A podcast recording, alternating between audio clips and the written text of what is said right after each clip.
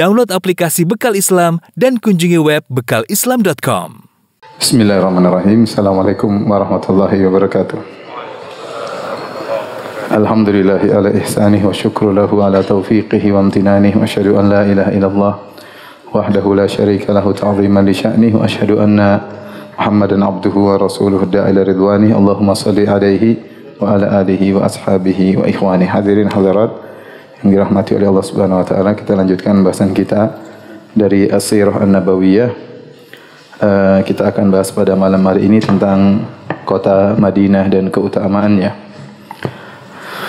Uh, kota Madinah sebelum Nabi SAW berhijrah ke kota Madinah kota Madinah dikenal dengan nama Yathrib ya Idh qalat ta'ifatu minhum ya ahla Yathrib la muqama lakum farji'u. Allah sebutkan dalam Al-Qur'an perkataan sebagian orang munafik mereka berkata wahai penduduk Yathrib ya pulanglah kalian. Jadi Yathrib ini dulu nama kota Madinah.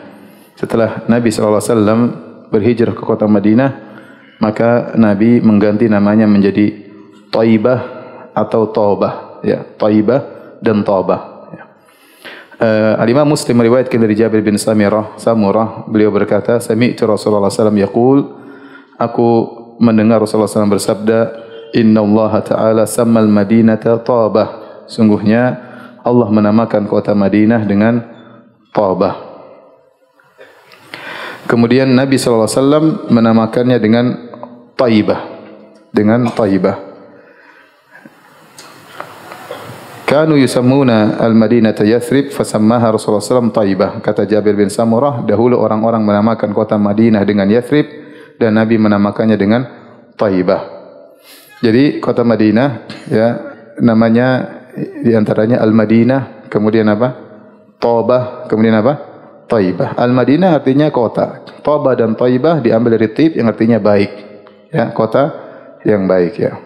Oleh kerana seorang penyair berkata, idza lam tatib fi tayyibatin inda tayyibin ya.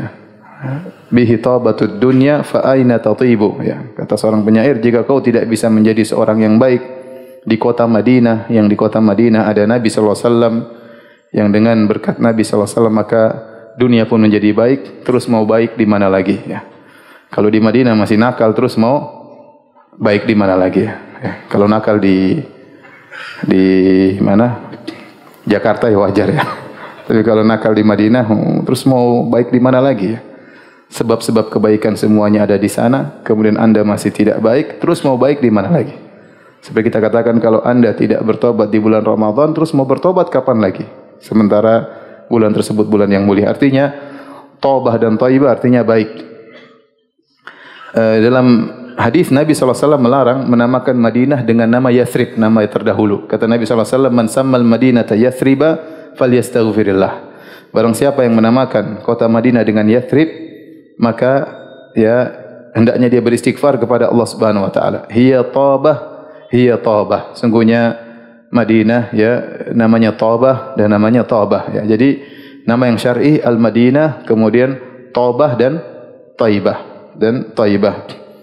Adapun Yathrib diambil dari Sarab atau Tathrib yang artinya itu pencelaan. Ya, Tathrib artinya uh, pencelaan taubih. Oleh karenanya maknanya buruk secara bahasa, maka Nabi tidak suka kota yang beliau cintai, kota Madinah dinamakan dengan nama yang buruk. Sampai beliau mengatakan barang siapa yang menamakan Madinah dengan Yathrib, maka hendaknya dia beristighfar kepada Allah Subhanahu wa taala. Dalam hadis yang lain juga Nabi sallallahu alaihi wasallam bersabda, umirtu bi qaryatin ta'kulul qura. Aku diperintahkan oleh Allah untuk berhijrah ke suatu negeri yang memakan negeri-negeri yang lain.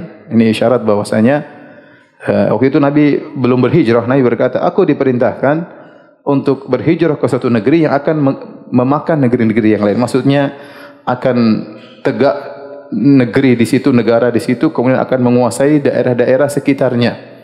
Yaquluna Yathrib, mereka menamakannya Yathrib wahiyal Madinah, padahal dia adalah Madinah tanfin nasa kama yanfil kir khobatal hadith. Sungguhnya kota Madinah mengusir orang-orang yang buruk sebagaimana alat pandai besi menghilangkan karat dari besi. Ya, makanya orang yang buruk tidak akan betah tinggal di kota Madinah. Dia akan terusir suatu saat dari kota Madinah. Adapun keutamaan kota Madinah, ya maka uh, sangat banyak kata Ibnu Katsir rahimahullahu taala. Waqad syarafatil madinatu bi hijratihi ilaiha. Sungguh kota Madinah menjadi mulia dengan berhijrahnya nabi kepada kota tersebut. Wa sarat kahfan li awli li awliya illah. Jadilah kota Madinah sebagai tempat naungan untuk wali-wali Allah wa ibadihi salihin dan juga hamba-hamba yang saleh. Wa maqilan wa hisnan mani'an lil muslimin dan juga menjadi tempat markas benteng bagi kaum muslimin wa dara hudan lil alamin dan juga kota yang penuh petunjuk bagi seluruh alam semesta. Di antara keutamaan kota Madinah dalam Sahih Bukhari dan Sahih Muslim dari Abu Hurairah radhiyallahu anhu Rasulullah SAW bersabda innal imana la ya'rizu ila al madinati kama ta'rizul hayyatu ila juhriha. Sungguhnya iman itu akan kembali ke kota Madinah sebagaimana ular akan kembali kepada sarangnya ya dan hadis ini menunjukkan akan keutamaan kota Madinah dan bahwasanya kota Madinah akan dijaga oleh Allah Subhanahu wa taala. Ular kalau dia mencari makan dia keluar dari lubangnya. Kalau ternyata dia takut dengan sesuatu, ya ada sesuatu yang mengganggunya dia akan kembali kepada lubangnya sebagaimana penjelasan Ibnu Hajar rahimahullahu taala. Dia berkata annaha kama tantasirul hayyatu fi juhriha fi talibi ma ta'ishu bihi fa idza ra'aha syai'un rajat ila juhriha.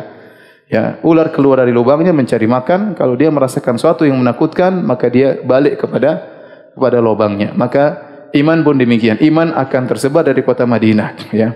Kalau seandainya ada sesuatu yang mengganggu iman tersebut, iman tersebut akan kembali ke kota Madinah. Ini dalil bahwasanya kota Madinah akan dijaga oleh Allah Subhanahu Wa Taala ya, karena dia adalah pusat keimanan. Benar, kota Mekah juga sumber keimanan, tetapi tersebarnya Islam mulainya dari kota Madinah. Setelah Nabi berhijrah ke kota Madinah, kemudian terbangun negara Islam, situlah kemudian Nabi mengutus para sahabat untuk berdakwah ke sana kemari dan akhirnya jadilah uh, pusat iman di kota Madinah. Makanya disebut dengan Ma'rizul Iman tempat kembalinya keimanan. Tempat kembalinya keimanan. Karenanya para ulama ya khilaf tentang mana yang lebih afdal kota Mekah atau kota Madinah. Jumhur ulama berpendapat bahawa yang paling afdal adalah kota Mekah Al-Imam Malik mengatakan tidak. Yang paling afdal kota Madinah. Makanya Imam Malik dikenal dengan imam dari hijrah. Imam negeri tempat hijrahnya Nabi. Yaitu imam kota Madinah. Al-Imam Malik. Al-Imam Malik adalah imam di antara empat madhab yang bertempat tinggal di kota Madinah. Imam Abu Hanifah di Iraq. Uh, di ya kemudian apa namanya uh, Imam Ahmad di Baghdad. Imam Syafi'i. Tadinya di Baghdad kemudian ke Mesir. ya. Uh, Adapun di kota Madinah ya Imam Al-Imam Malik rahimahullahu taala. Adapun pendapat jumhur bahwasanya kota Mekah lebih afdal ya karena Nabi waktu diusir dari kota Mekah Nabi keluar dengan penuh kesedihan beliau berkata wallahi innaki la khairu ardillah wa ahabbu ardillah ila Allah azza wa jalla Nabi berkata kepada kota Mekah wahai kota Mekah demi Allah engkau adalah negeri yang terbaik bumi terbaiknya Allah dan engkau adalah bumi yang paling dicintai oleh Allah Subhanahu wa taala. Walaula anni ukhrijtu minka ma kharajtu. Kalau aku tidak diusir darimu, aku akan tidak tidak akan keluar darimu. Ya, intinya bahwasanya dalil bahwasanya kota Mekah adalah khairu ardillah.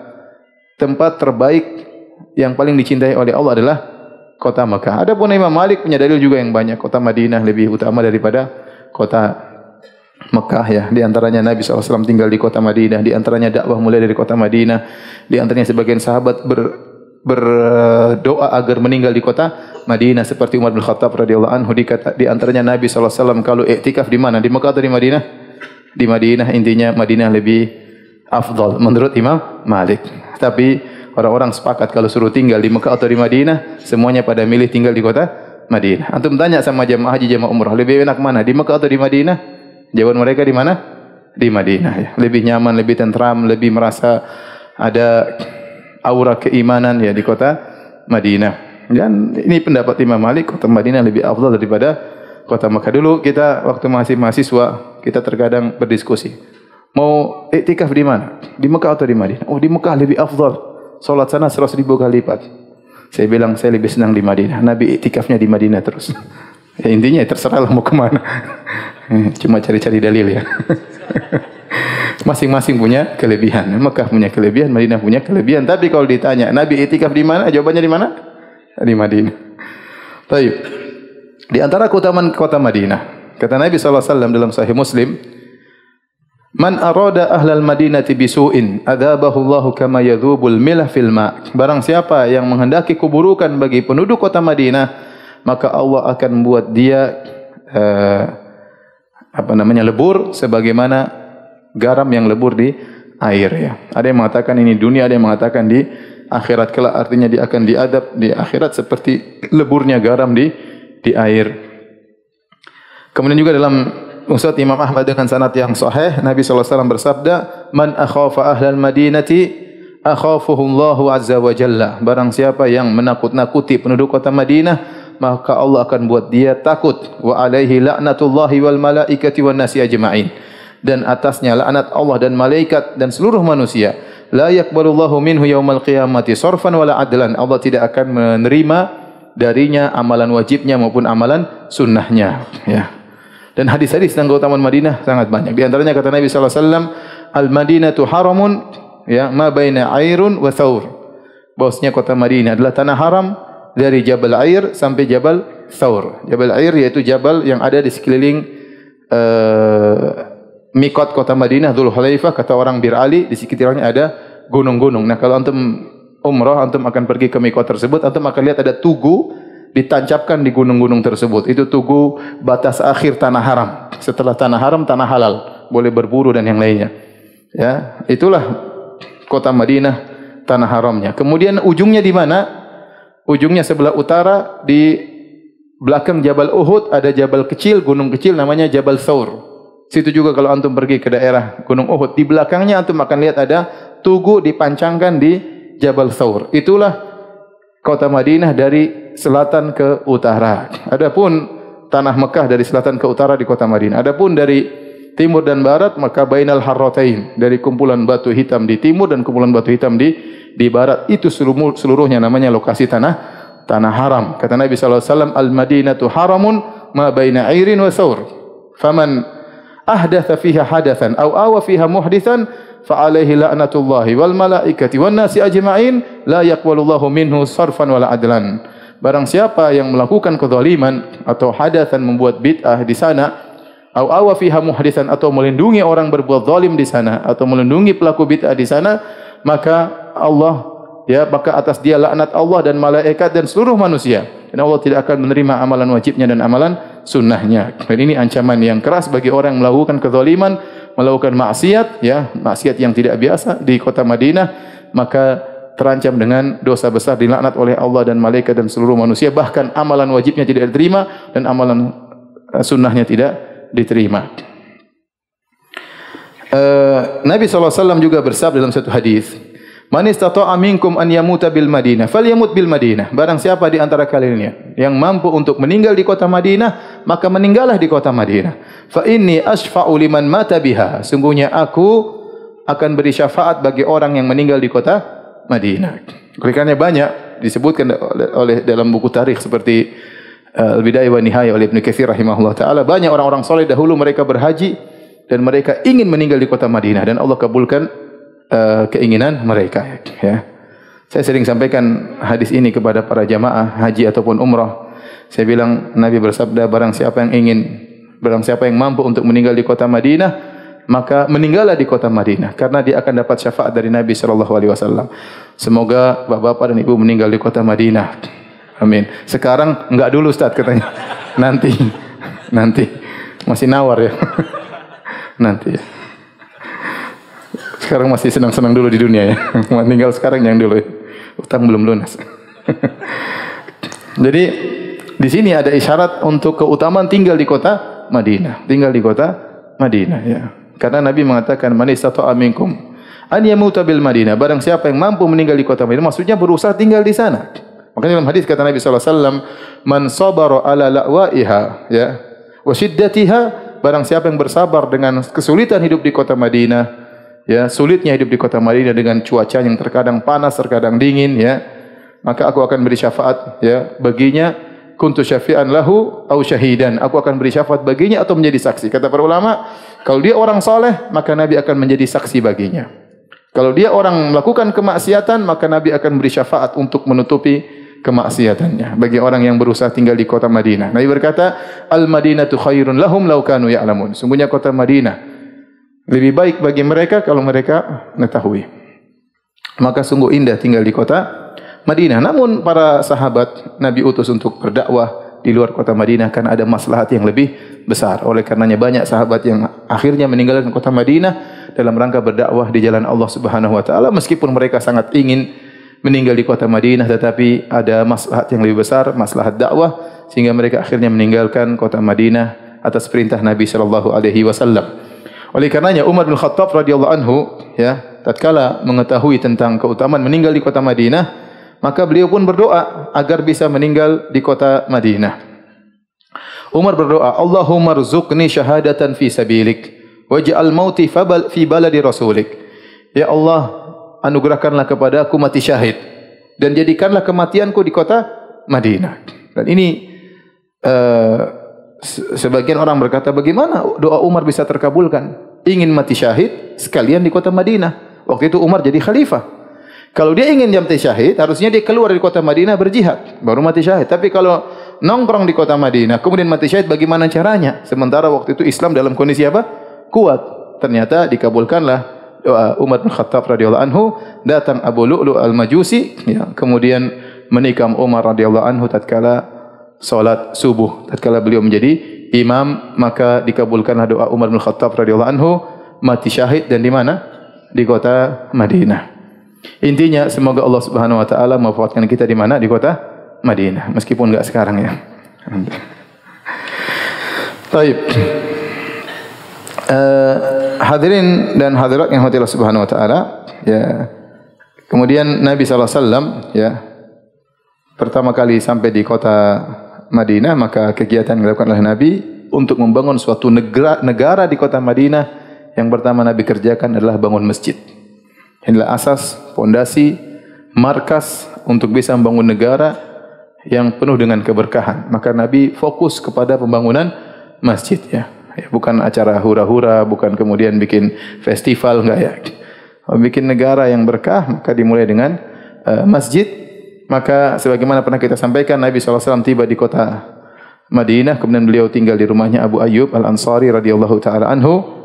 Kemudian sebagaimana pernah kita sampaikan pada pertemuan-pertemuan yang lalu, onta Nabi SAW yang kemudian menderem di satu lokasi di kota Madinah atas perintah Allah Subhanahu Wa Taala. Kata Nabi SAW, Da'uha fa innaha ma'murah. Biarkanlah ontaku berjalan. Sungguhnya dia diperintahkan oleh Allah Subhanahu Wa Taala. Jadi yang memilih lokasi Masjid Nabawi bukan Nabi. Yang memilih lokasi Masjid Nabawi siapa? Ontanya Nabi atas perintah siapa? Perintah Allah Subhanahu Wa Taala. Sebagaimana pernah kita sampaikan, ontanya menderam, kemudian dia berdiri, berjalan, dia balik lagi ke tempat tersebut. Maka Nabi tahu itulah tempat yang telah dipilih oleh Allah untuk membangun masjid. Ternyata Nabi bertanya-tanya, ternyata tempat tersebut adalah mirbat li tamar li suhail wa sahal. Ternyata tempat untuk mengeringkan korma milik dua anak yatim yang namanya Suhail dan Sahal dari Bani Najjar. Ya, dan kedua anak tersebut diayomi oleh As'ad bin Zurarah radhiyallahu taala anhu. Maka Nabi SAW memanggil dua anak yatim tersebut. Maka Nabi ingin membeli tanah tersebut. Apa kata kedua anak yatim tersebut? Bal nahabuhu laka ya Rasulullah. Kami tidak ingin menjualnya Rasulullah. Kami ingin menghadiahkan kepadamu. Maka Rasulullah SAW tidak mau. Rasulullah ingin beli. Ya, akhirnya Rasulullah SAW beli tanah tersebut dari kedua anak yatim tadi. Kemudian Nabi bangun masjid. Ini dalil bahwasanya Rasulullah SAW ya dan sifat di antara sifat Nabi adalah la yaruddu hadiyah. Rasulullah SAW tidak menolak hadiah. Tetapi tatkala untuk urusan masjid, Nabi ingin berinfak dengan hartanya sendiri ya. Harusnya Rasulullah SAW bisa, oh mumpung kamu hadiah, oh wakaf, insya Allah masuk surga. Enggak. Tapi Nabi SAW enggak, saya ingin beli. Ya. Dalam riwayat kata Nabi SAW, Thaminuni. Ayo, tawarkan kepadaku tanah tersebut. Nabi ingin bangun masjid dengan apa? Dengan uangnya ya. Karena kita tahu bangun masjid pahalanya sangat besar. Jadi antara hadis mutawatir adalah membangun masjid kata kata seorang penyair uh, seorang ulama mimma tawatara hadithu man kadzab wa man bana lillahi masjidan wahtasab di antara hadis mutawatir adalah hadis barang siapa berdosa namaku siapkan kapling di neraka dan di antaranya hadis barang siapa yang bangun masjid Karena Allah Subhanahu wa taala Allah akan bangunkan baginya istana di surga. Maka Nabi tidak ingin menerima hadiah tapi Nabi ingin beli beli sendiri eh, tanah tersebut. Taib. Sebelumnya bagaimana Rasulullah SAW salat sebelum ada masjid? Ya. Sebutkan Rasulullah SAW sebelum dibangunkan masjid Nabi karena bangun masjid perlu proses, perlu berhari-hari. Maka dimanapun Nabi mendapati waktu salat, Nabi salat. Terkadang Rasulullah SAW salat di marabidil ghanam. Terkadang Rasulullah SAW salat di kandang kambing. Ya. ya. Karena tidak mengapa salat di kandang kambing ya. Karena kotoran kambing tidaklah najis ya tentunya memilih tempat yang bersih tapi bagaimanapun bersih tempat di kandang kambing pasti tercampur dengan sebagian kotoran kambing dan kotoran hewan yang bisa dimakan tidak najis ya. Uh, kemudian Nabi mendapati lokasi Masjid Nabawi tersebut ternyata ada khirab yaitu ada bangun-bangunan yang sudah runtuh yang sudah rusak. Kemudian ada nakhlun, ada uh, pohon-pohon korma. Kemudian ada kubur lil musyrikin. Sebagian ada kuburan bagi orang-orang musyrikin. Maka Rasulullah SAW memerintahkan agar kuburan orang musyrikin dicabut, fayunbash, dikeluarkan, dipindahkan. Karena ini mau dibikin apa? Masjid. Kemudian Rasulullah memerintahkan bil khirab fasuwiyat. Ya. Maka fasuwiyat jadi yang yang rusak-rusak runtuh diratakan agar tanah tersebut menjadi datar. Wa umi wa amara bin nakhli faquti'. Kemudian ada pohon-pohon korma yang masih ada di situ Rasulullah SAW suruh tebang karena ingin dibangun dibangun masjid. Dan pertama kali Masjid Nabawi dibangun, kiblatnya ke arah Baitul Maqdis, masih ke arah utara. Masih ke arah utara. Nanti setelah itu sekitar 18 eh, bulan atau 17 bulan atau 16 bulan baru kemudian kiblatnya berubah ke arah selatan, ke arah Ka'bah, ke arah Mekah. Sebelumnya masih ke arah uh, Baitul Maqdis yaitu ke arah utara. Uh, Kemudian Rasulullah SAW pun mulai membangun Masjid Nabawi. Dan Rasulullah SAW ikut serta dalam proses bangunan masjid tersebut. Bahkan beliau juga ikut mengangkat bata, kemudian mengangkat batu dalam rangka untuk membangun masjid. Kemudian beliau bersyair dengan berkata, Hadal himalu la himala khaybar, hada abarru rabbina wa athar. Kata beliau, inilah pikulan lebih baik daripada pikulan orang-orang yang bawa korma dari khaybar.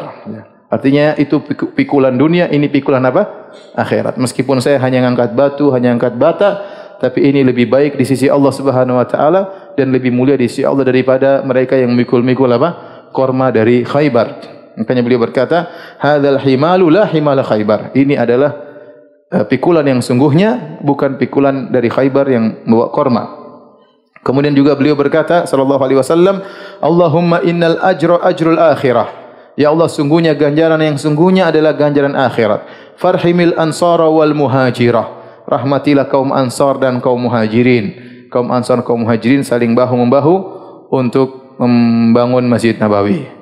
Kemudian para sahabat tatkala melihat Rasulullah SAW ikut kerja, mereka tentu semangat lagi bekerja. Mereka berkata, La in qa'atna wan nabiyyu ya'malu ladzaka minnal amalul mudhallalu. Kalau Nabi kalau kita duduk sementara Nabi bekerja, sungguh itu adalah perbuatan yang menyesatkan atau tersesatkan. Jadi mereka akhirnya ikut eh, bersama-sama Nabi semangat kerja, kemudian mereka bersyair, ya bernasyid, ya dengan berkata Allahumma la khaira illa khairul akhirah, fansuril ansara wal muhajirah. Ya Allah tidak ada kebaikan kecuali kebaikan akhirat.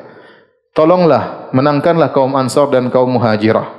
Maka Nabi SAW menjawab syair mereka. Nabi berkata, Allahumma la khaira illa khairul akhirah, faghfir lil ansari wal muhajirah. Ya Allah, tidak ada kebaikan kecuali kebaikan akhirat. Ampunilah kaum ansar dan kaum muhajirin. Jadi tidak mengapa seorang bersenandung, bernasyid dalam rangka untuk semangat bekerja, ya, bersyair agar yang penting tidak berlebihan ya, sebagaimana dilakukan oleh Nabi dan para uh, sahabat. Dan ini kata Nabi Allahumma la khaira illa khairul akhir dalam riwayat yang lain berkata Allahumma la aisha illa aishul akhirah ya Allah sungguhnya tidak ada kebaikan kecuali kebaikan akhirat ya Allah tidak ada aisha tidak ada kehidupan yang sesungguhnya illa aishul akhirah kecuali kehidupan akhirat ya Nabi mengucapkan tersebut tatkala para sahabat dalam kondisi susah dalam kondisi bekerja Nabi mengucapkan tatkala para sahabat sedang menggali khandak Nabi ingatkan la Aisyah illa Aisyul akhirah. Tidak ada kehidupan yang sungguhnya kecuali kehidupan akhirat. Sabar. Kalian menggali khandak dalam kondisi lapar, dalam kondisi musim dingin. Ini bukan kehidupan sungguhnya. Kehidupan sungguhnya di sana, di akhirat. Agar para sahabat terus semangat, jangan terpedaya dengan dunia yang hanya sementara. Ya, ini dunia ini cuma sementara. Kalau kita ya pun mendapat kenikmatan, kita pun akan tua. Kalau kita sudah tua, kita tidak bisa merasakan banyak kenikmatan. Pandangan mulai rabun, pendengaran mulai uh, berkurang, kekuatan mulai melemah, berjalan mulai tertatih-tatih. Meskipun kita kaya raya, apa nikmat yang kita rasakan dari dunia kecuali hanya sedikit. Ini tidak boleh dimakan, itu tidak boleh dimakan ya. Ya, harus cek medical check up setiap waktu. Ya, meskipun kita kaya raya toh kehidupan bukan kehidupan yang sesungguhnya ya. Betapa banyak orang kaya akhirnya meninggal dunia. Oleh karenanya jangan lupa la Aisyah illa Aisyul akhirah. Jangan terpedaya dengan kehidupan ini. Tidak ada kehidupan yang sungguhnya kecuali kehidupan akhirat. Ini hanyalah innamal hayatud dunya la'ibu wa lahu. Kehidupan dunia hanyalah permainan dan senda gurau. Permainan cuma sebentar tiba-tiba selesai. Senda gurau tiba-tiba kita masuk dalam keseriusan tatkala nyawa kita dicabut oleh Allah Subhanahu wa taala. Baik. Kemudian Rasulullah SAW tatkala bekerja, Rasulullah SAW juga memperhatikan ya. Artinya beliau bekerja dan juga beliau mandorin orang-orang bekerja. Beliau lihat mana yang bagus pekerjaannya, beliau bimbing, beliau arahkan. Uh, di antaranya ada seorang lelaki bernama Talq bin Ali Al-Yamami Al-Hanafi ya. Beliau berkata, "Ji'tu ila Nabi sallallahu alaihi wasallam wa ashabuhu yabnun al-masjid." Aku datang kepada Nabi dan Nabi sallallahu alaihi wasallam beserta para sahabat yang sedang bangun Masjid Nabawi. Fa akannahu lam yu'jibhu amaluhum. Seakan-akan Nabi kurang melihat amalan sahabat kurang masih ada yang lebih bagus. Fa akhadhtu al-mishaha fa khalattu biha tin fa ka'annahu ajabahu akhdhil mishata wa amali fa qala da'ul hanafiyya wa tina fa innahu adbatukum lit-tin. Waktu Nabi melihat sahabat kayaknya pekerjaannya masih kurang mantap orang ini yang bernama Al-Hanafi tadi ya uh, Talq bin Ali Al-Hanafi Al-Yamami maka dia pun mengambil semacam cangkul atau semacam apa namanya skop ya untuk mencampur tanah dengan tin yang sudah dibasahin ya seperti mengaduk semen misalnya ya. Kemudian dia olah kemudian dia bawa. Nabi tertarik dengan cara dia membangun uh, masjid. Maka dia Nabi berkata panggil si Hanafi. Ya panggil si Hanafi dan bawakan tin biar dia yang olah. Biar dia yang olah tin. Tin itu campuran tanah dengan air yang untuk menempelin ya eh, atau membuat bata. Kata Nabi fa innahu addatukum litin. Dia lebih pintar di antara kalian dalam mengolah apa? Atin. Jadi Nabi motivasi yang yang pintar Nabi tunjukkan agar yang lain bisa mempelajari dari dari orang tersebut.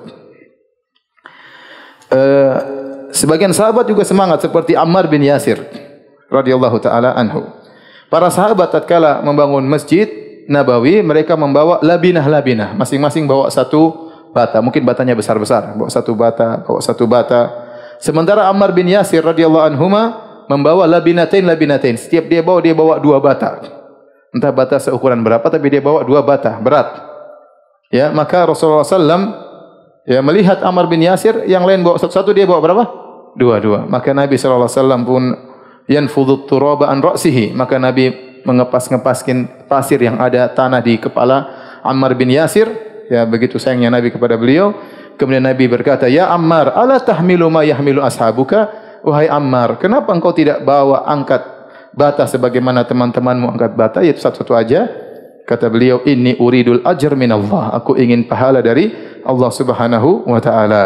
Maka Nabi berkata, Ibna Sumayyah, wahai putranya Sumayyah ya radhiyallahu anha ya yang ditikam oleh Abu Jahal wanita pertama yang mati syahid di Mekah lin nasi ajrun wala ka ajran wa akhiru zadika syarbatun min laban. Kata Nabi orang-orang mendapat satu pahala kau mendapatkan dua pahala.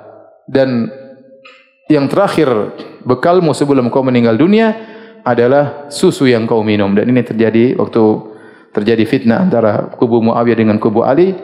Uh, Ammar bin Yasir di kubu Ali radhiyallahu anhu. Dan sebelum dia meninggal dunia dia sempat minum susu. Kemudian dia masuk dalam pertempuran akhirnya meninggal dunia radhiyallahu taala anhu. Kata para ulama ini dalil bahwasanya seorang tatkala beramal soleh boleh dia berusaha payah agar pahalanya lebih banyak ya.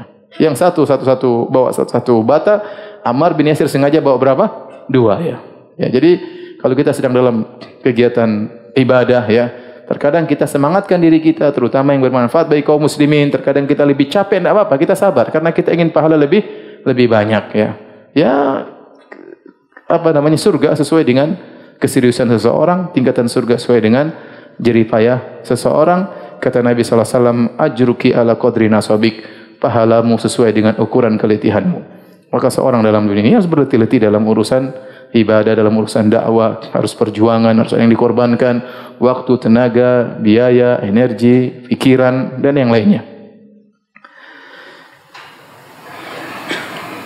Berapa lama uh, Masjid Nabawi dibangun? Masjid Nabawi dibangun sekitar 12 hari. Cepat ya. 12 hari karena masjidnya cuma sederhana. Ya. Terpalnya adalah pasir. Firashuhu rimal ya. Terpalnya adalah apa? Karpetnya adalah pasir. Wa imidatuhu judhu'un nakhl. Adapun tiangnya hanyalah batang korma. Wa saqfuhu jaridun nakhl.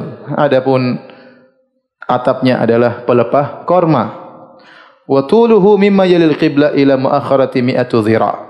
Waktu itu lumayan besar ya Masjid Nabawi panjangnya dari belakang sampai arah kiblat 100 zira. Satu zira itu ini, satu hasta. Jadi kira-kira 50 meter.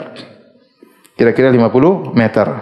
Wal janibani misal dzalika uduna. Kemudian lebarnya kira-kira seperti itu juga. Sekitar 50 meter, sekitar 40 meter. Ya. Itulah luas Masjid Nabawi awal kali dibangun ya. E, nanti di setelah Khaybar banyak orang masuk Islam maka Nabi melebarkan Masjid Nabawi. Makanya sekarang Masjid Nabawi yang ada di yang kita lihat di Masjid Nabawi ada bangunan di depan yang warna coklat.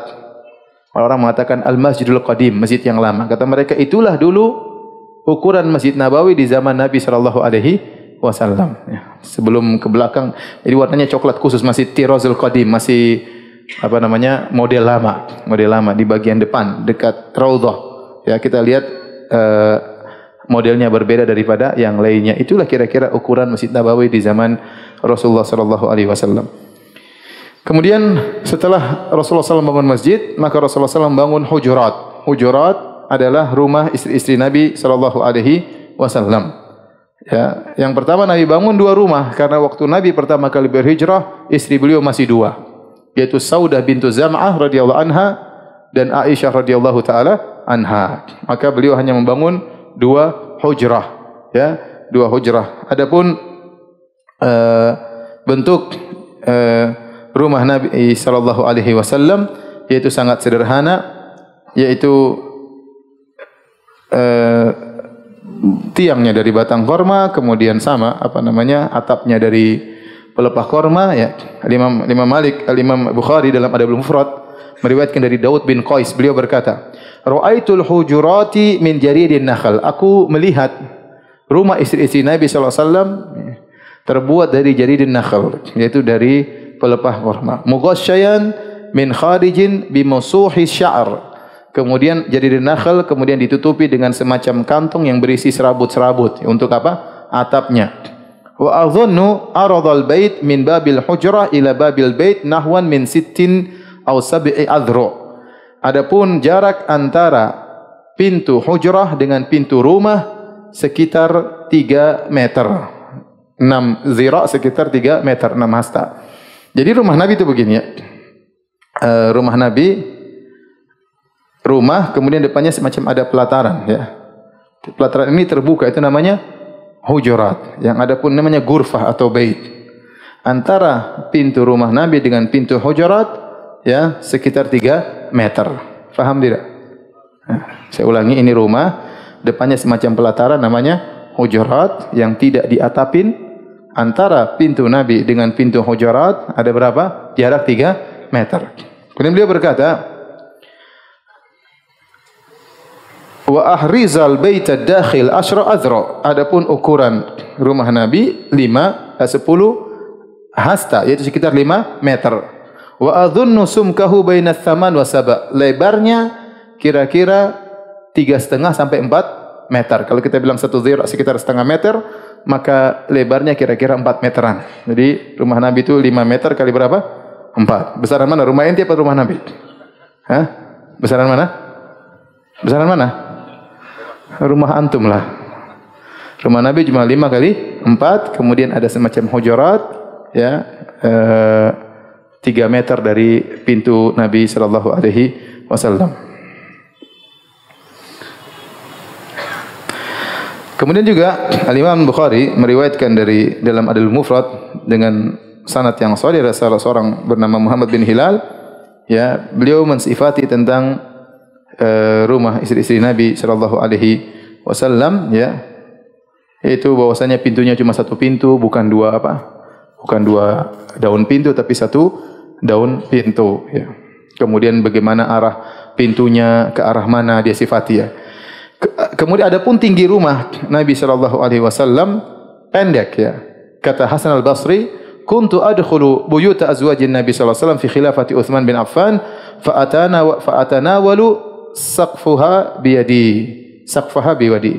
Aku masuk ke rumah Rasulullah sallallahu alaihi wasallam di zaman khilafah Uthman bin Affan. Hasan al-Basri tabi'in di zaman kekhilafan Uthman bin Affan aku sempat masuk ke rumah Nabi. Ternyata aku bisa menyentuh apa? atapnya. Berarti kira-kira berapa meter? Kalau tinggi seorang 180 ya ya 2 meter sedikit lebih sedikit. Jadi itulah kira-kira rumah Nabi bisa antum bayangkan panjang 5, lebar kira-kira berapa? 4, tinggi kira-kira 2,3 meter atau 2,2 meter, 2,3 meter. Kira-kira itulah rumah Nabi sallallahu alaihi wasallam. Kemudian uh, Masjid Nabi ya sallallahu alaihi wasallam ya setelah perang Khaybar ya diperluas oleh Nabi sallallahu alaihi wasallam karena kaum muslimin semakin banyak. Kaum muslimin semakin banyak masih sudah tidak cukup maka Nabi mandang masjid harus diperlebar. Maka ada tanah yang harus dibeli. Ya, akhirnya dibeli oleh Utsman bin Affan radhiyallahu anhu radhiyallahu anhu dengan harga 20 dirham 20 ribu dirham atau 25 ribu dirham. Itu jumlah yang besar tatkala itu.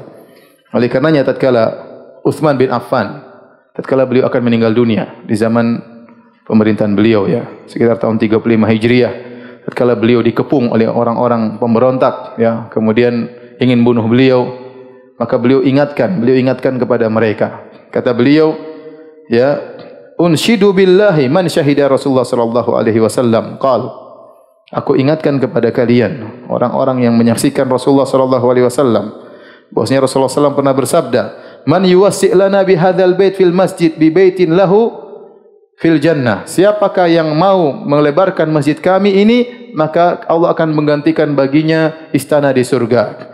Fabta'tuhu min mali fawasa'tu bihil masjid. Maka aku pun beli tanah tersebut untuk meluaskan Masjid Nabawi. Dia ingatkan, kenapa kalian berontak sama saya? Bukankah Nabi pernah berkata tentang saya demikian?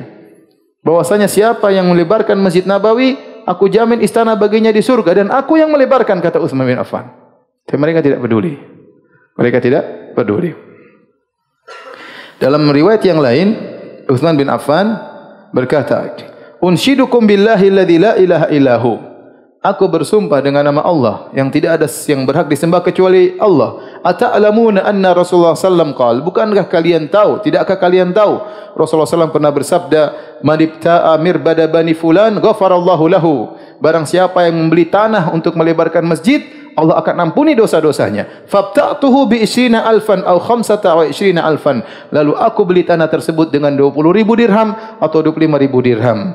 Fa'ataitu Nabi wasallam faqultu lahu. Aku pun datang kepada Nabi wasallam aku berkata, "Ya Rasulullah, qad ibta'tuhu." Ya Rasul, aku telah beli tanah tersebut. Faqala Rasulullah sallam, "Ij'alhu fi masjidina wa ajruhu laka." Jadikanlah uh, tanah tersebut untuk masjid kami dan pahalanya adalah untukmu wahai Utsman ya. Tapi akhirnya Utsman tetap di di demo kemudian datangi kemudian dibunuh oleh orang-orang dan dia meninggal dunia dalam kondisi membaca Al-Qur'an sementara darah menetes atau mengalir di Al-Qur'an yang beliau sedang baca radhiyallahu taala anhu. Hadirin dan hadirat yang Allah Subhanahu wa taala, jadi yang pertama kali mengadakan pelebaran masjid adalah siapa? Nabi sallallahu alaihi wasallam. Yang beli tanahnya siapa? Utsman bin Affan radhiyallahu taala anhu.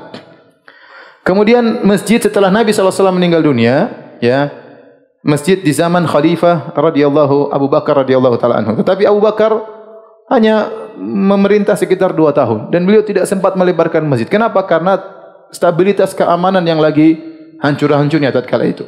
Begitu Nabi SAW meninggal dunia, maka sebagian orang murtad dan sebagian orang-orang mengikuti Nabi baru, Musailimah al-Kadzab sampai puluhan ribu.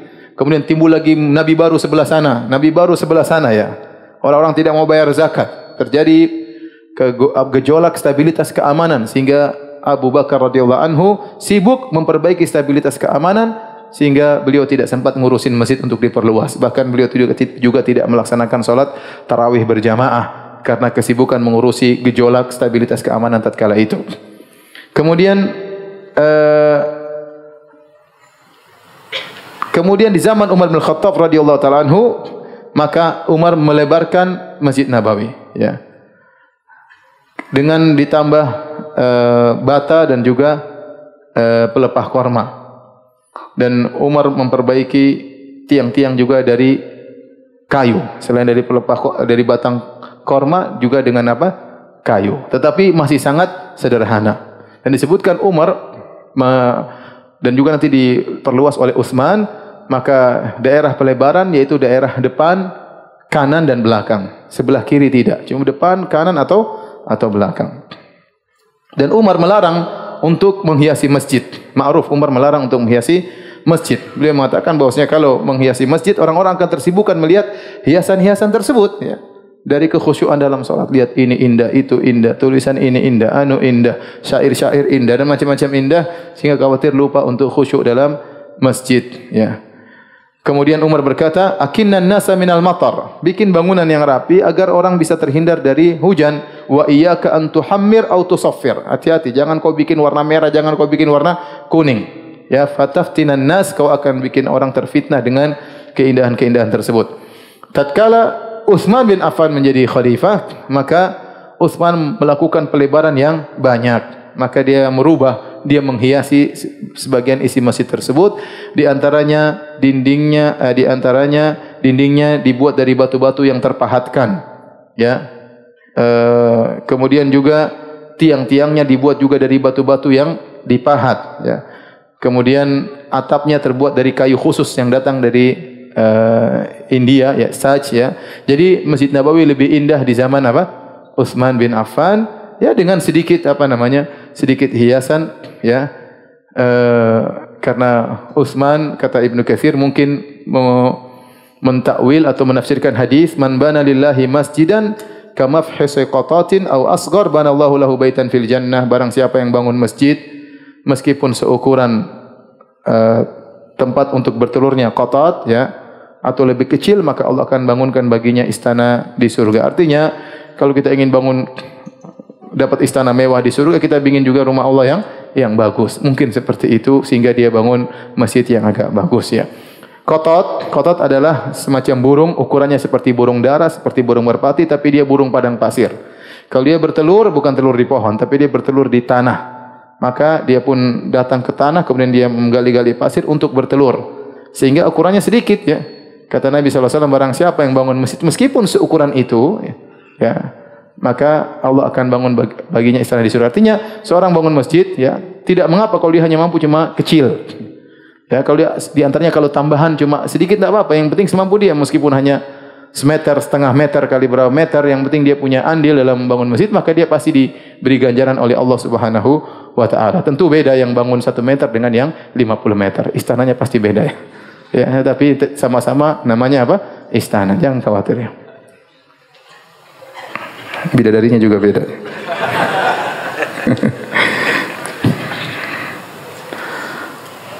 Setelah itu sudah mazan ya? Berapa menit lagi? Tiga menit. Uh, setelah dibangun masjid, maka itulah masjid Nabi yang penuh kesederhanaan. Maka Nabi mengadakan kegiatan-kegiatan Islami di situ. Nabi solat, rapat di situ, ada urusan agama di situ, mengatur strategi di situ. Ya, jadi masjid bukan cuma sekedar solat, tapi tempat kegiatan pengajian dan yang lainnya, kegiatan Islami. Ya, masjid yang sangat sederhana di zaman Nabi SAW. Karpetnya terbuat dari pasir dan juga kerikil. Kemudian atapnya hanya dari pelepah korma. kemudian tiang-tiangnya hanya terbuat dari batang korma. Terkadang turun hujan, hujan pun masuk ke dalam masjid sehingga akhirnya terkadang pecek di masjid, terkadang Nabi sujud kemudian dahi beliau penuh dengan pecek ya karena masjid sangat sederhana bahkan dahulu pintu-pintunya terkadang tidak ada terkadang anjing masuk dan keluar di masjid tersebut ya. Tentunya para sahabat tidak ingin anjing masuk keluar tapi karena sederhananya masjid terkadang anjing masuk keluar di masjid sebagaimana dijelaskan oleh Ibnu Umar di awal-awal Islam demikian ya. Eh, kemudian setelah itu Nabi sallallahu alaihi wasallam biasanya kalau berkhutbah Nabi sallallahu alaihi wasallam bersandar kepada sebuah batang korma. Bersandar kemudian Nabi menyampaikan khutbah atau pengajian. Kemudian akhirnya para sahabat setelah perang Khaybar para sahabat berkata, "Law ittakhadha syai'an takumu alaihi idza khatabta hatta yarakan nas." Rasulullah, bagaimana kalau kau membuat sesuatu yang kau naik di atasnya sehingga kalau kau berkhutbah orang semua bisa lihat?